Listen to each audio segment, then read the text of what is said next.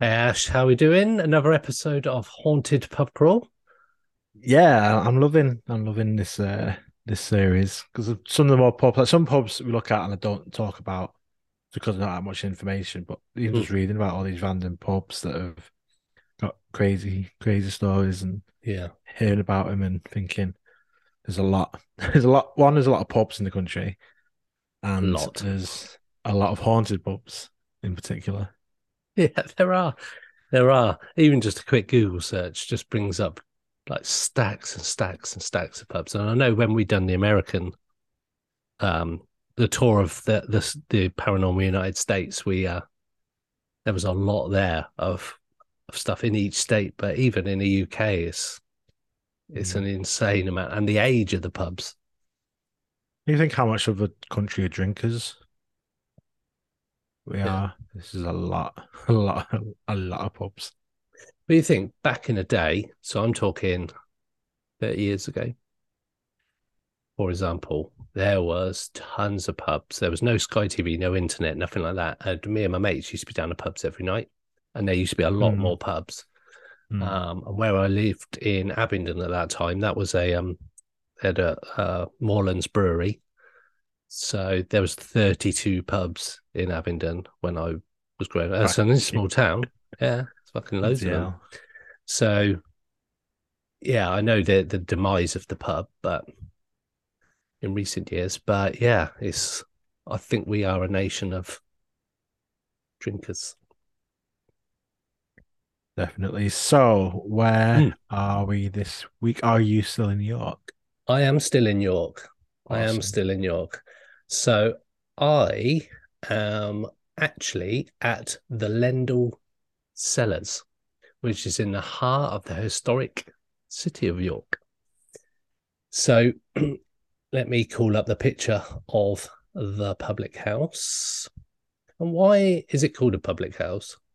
I know it's obviously because people were on public are allowed in and and whatnot, but I don't know if there's a reason why they're called public houses. Um, I don't know. Isn't like the, of it should be my sort of information. um, I mean, isn't like the owner or the landlord also called the publican? yeah, yeah. Do you think that maybe it's something to do with the license?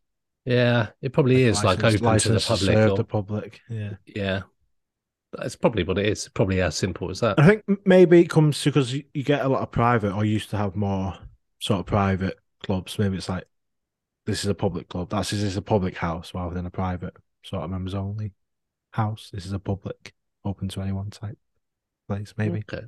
Yeah, maybe. Just maybe. guessing, I just- think you got like a public right to be there type thing. You sort of, Mm. uh, yeah, maybe. maybe. Anyway, we digress. We digress. so mine's mine's a fairly shortish one tonight. Um, but the Lendal Cellars uh, is situated in what used to be the Lord Mayor's wine cellars, and it stands on the monastic land with a fascinating past. So from 1272 wow. Mm-hmm. So what's that? That's 800, just under 800 years. This site was home to the Austin Friars, a monastic order consisting of around 35 members. And the mm, friary boasted a renowned library with over 2,000 volumes covering topics like theology, philosophy, philosophy, philosophy. Think you've and- had so many so- sellers. Oh Christ. I can't even say what I'm reading. Philosophy and science. So that in itself, 800 years is is insane. The only place where I've been similar sort of age is Oxford Prison, which was part of Oxford University, was started there like a thousand years ago and was a library. So that's similar kind of Yeah, level yeah. of, uh, of of age, which is insane to think about it, really. But Imagine what's like written in them books. Like, Christ, imagine what it was like back then, eight hundred years in the same place. That's weird. Mm. So, however, in 1538, the dissolution of monastic institutions by King Henry VIII led to the destruction of the friary. It is said that some of the hooded figures who resided there never left and continue to haunt the vaulted cellars of Lendal Cellars. Visitors to the pub have reported spine chilling encounters with the paranormal. Glimpses of robed spirits and dark shadows have been witnessed by those in the lower seating area. However, when they turn their heads to take a closer look, the figures vanish into thin air, leaving behind a sense of mystery and intrigue. So yeah, it's got to be a bit weird that you you see this hooded figure out the corner of your eye, turn around, nobody there. That's Right. that's weird. Um, what's the word? Like, I don't know what the word is. Like, quite. I don't know. What, like, like the evil side to it. Like, think like a robed figure. Yeah. It's um, almost kind of like daunting, a bit like a Yeah. more evilly than a normal spirit. I think a, like a hooded, a robed figure is got to be. It's never. I've seen horror films and they're never good. No. So I can't imagine in real life that they're very good to see either. Mhm. Um, and if you can't quite see them as well, that's I think that that adds to a bit of scariness. But Therefore. The haunting phenomena at Lendal Cellars doesn't even end there. Staff members have experienced unexplainable incidents with cutlery and glasses flying off shelves right before their eyes. Um, I mean, seeing that sort of stuff, I don't know quite quite what you would uh, be going through your mind if you knew you worked there and you were doing like a late shift or or whatever. That's got to be pretty horrific. Especially seeing it, because there's one thing where you sort of hear glass smash and you go over and it's fell off the side, Mm. but to, you're seeing something like fly across the room or knives and forks, just That's awful. that's- yeah, that'd be. I'd love it, but I wouldn't stay there very long. I I know somebody who was at um, Oxford Prison, and a glass lifted off and flew at the door and smashed. So I can only imagine how scary all of this must be. It's it's horrific. So, as technology advanced, ghost hunters have been in there, obviously capturing eerie happenings on camera. And I know this is something that we've spoken about before. That all these places usually have CCTV why haven't they captured stuff? Yeah. Ghostly orbs, believed to be manifestations of spiritual energy. Again, who knows what they are. um, and that's a whole nother episode we could do on, on orbs. Uh, have frequently been documented within the pub, and these mysterious orbs further fuel the belief that Lendal Cellars is a hotbed of paranormal activity. But what makes the cellars even more intriguing is the connection between its haunting and the history of the friars. The lingering spirits of the friary are thought to be restless and still attached, like I mentioned. While some may dismiss these accounts as mere folklore, the stories and experiences shared by guests and staff cannot be easily ignored. The pub's haunted reputation and ongoing reports of ghostly encounters only add to its allure uh, and sense of the supernatural that permeates its atmosphere. So it's something that is happening not just back in the day, but it's happening now. But Yeah. again, there's nothing concrete, as with a lot of stuff. And and to be fair, a lot of these pub ones are anecdotal, but there has to be something happening for people to to sort of generate these stories. There's a lot of similar stories in pubs, like glasses flying and and whatnot, and doors closing. And last week we were talking about haunted toilets in pubs, Yeah. Yeah. But Maybe Yeah, it is because like just a lot of people would go there and you'd get your regulars who'd be there night after night for years Mm. and years and years, and then when they die, the body or the spirit's probably just used to being there, so that's Mhm. where it goes back to rather than like if Yeah. they spend a lot of time at home or somewhere else, maybe they'd go there because they're always in the pub. Yep. Maybe that's where he decides to to stay in the afterlife as well. Yeah. Yeah, why not? Why wouldn't you? If it's still there, why wouldn't you? And I suppose if they knock the pub down and it goes up as housing, there's some kind of disturbed spirit who's thinking, "Where's my pub?" Yeah. it starts creating Mary hell. So, so that is Lendal Cellars in York. Um, Awesome. Just a, a brief overview there. It's uh, but the the hooded monks and the attachment to the friary yeah, is quite a Mm, quite an intriguing thing. definitely. Cool. So next up, I'm outside of York again. I'm still kind of skirting around the edges of York, but staying in Yorkshire, and I'm going to Halifax, Cool. the the, the West Yorkshire town of The Halifax. bank. Oh, Oh, don't get a, used to bank with them, never again. Anyway, so I'm going to visit a very common name for a pub, the Ringer Bells in Halifax. oh, nice, nice, nice. Yeah. And talk about the name. The name Ringer Bells basically comes from like you used to have some that used to ring the bell, basically. Okay. Yeah. And you tend to find them near churches more often than not. And they're obviously ringing the bell. So in the picture here, just behind me, that is the church with the clock on. Yep. So near to Halifax train station, the Ring of Bells is tucked next to the 12th century Halifax Minster Church.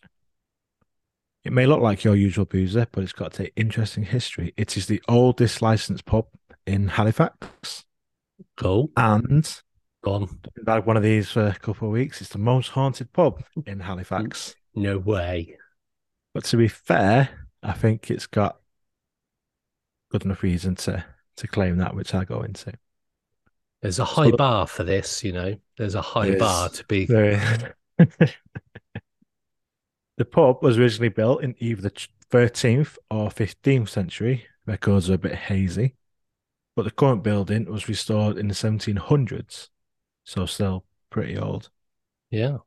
Because of its age and location next to the church and its graves, the pub has seen its fair share of Halifax's history, including the plague outbreaks in the Middle Ages, which killed over 500 people. Licensee Angie Hopkins, who's been at the pub for around 20 years, has got used to all manner of strange and spooky occurrences. Sometimes there's a strong smell of burning, and oftentimes the air is heavy with the scent of lavender, that hmm. old fashioned smell, old lady smell. And interestingly, there's a very spooky discovery in the pub's cellar. Go on. So, cemented into a deep hollow in a hidden corner of the cellar, on the side of the pub closest to the church, is the gravestone of three year old Hannah Priestley. Why do you get all the ones where kids have been killed? I don't know. I don't know if she killed, uh, but uh, her, her gravestone is there. Oh wow. Uh, the name Priestley was very visible on the gravestone and the date July 1667. So a nice 400 year old Yeah. gravestone. Wow. Uh, the grave was found by Angie Hawkins when they were sorting out old paint pots and jugs and they just saw it kind of hidden away, kind of cemented into the side of the building. And they figured out it was Hannah by, because they had the name Priestley, the uh, local historian David Glover helped track down the family records Wow. and the Priestley family. And they had a daughter who was born in uh, 1664 and died in 1667 in July. So obviously they can say that that gravestone was was her her gravestone. The cellar itself is pretty unusual. It, sort of near, near to where the gravestone was, it's kind of like a raised arch roof that had been filled in. It's likely to have been a tunnel at one point in the history of the pub, running to the church. Where people could either hide if they're up to no good and get to the church for safety, or whatever could be happening down there. Or the vicar needs a pint or something, maybe. Yeah. the staff have come to accept their unusual customers, one of whom they believe is called Walter, who's been spotted on numerous occasions by regulars, seeming to just seeming to just stand near to the fire that's been roaring away rather great. And some have also reported smelling his pipe when nearby that he always used to have. Angie, the landlord, landlady, also reports had one customer who came to me just as he was leaving. He said, I've been watching this chap this old chap all night. It was Walter. It'd be lovely to know if he's no customer or perhaps even a former landlord. Oh wow. But, but like we say, he doesn't seem to have left once he uh, Yeah. once he once he died. There's also the spirit of a lady in old-fashioned clothing who's been seen by former staff. And Angie also says often we get the taps turned on in the night, You wake to find water gushing away in upstairs basins, and we get one of the beer gas taps being turned off. And like that, had that. sort of last week. Um. I think they are quite big. Look at like the sort of the pumps that Okay. Yeah. kind of really pull it down to like it's like a lever, isn't it? When you fill up a pipe. Yeah. Like seeing the pub. So them just turning themselves on. It's supposed to be annoying because like beer's not cheap. No, it's not. Imagine like your keg being emptied overnight would be uh, be pretty annoying. Yeah, definitely. So yeah, quite a few tales there. I thought this was interesting with the with the gravestone. You know, no sort of reports of a lot of girl or anything like that, but finding this gravestone like kind of built into the wall of the of the pub. Yeah. Pretty creepy. I I was waiting for you to to go down the whole child spirits and stuff like that, but Yeah, sadly not. Sadly Hannah must be somewhere else. no, that's cool. I like that. So yeah, that was Ringer Bells in Halifax. Cool. Join us again in our next episode where we're probably still in the north of England. We'd be in Yorkshire somewhere still, probably. Yeah, yeah, yeah. And if anybody's got any pubs that they want us to visit on the way round, let us know. Uh, and and let us know what the the hauntings are because that'd be interesting. So Definitely.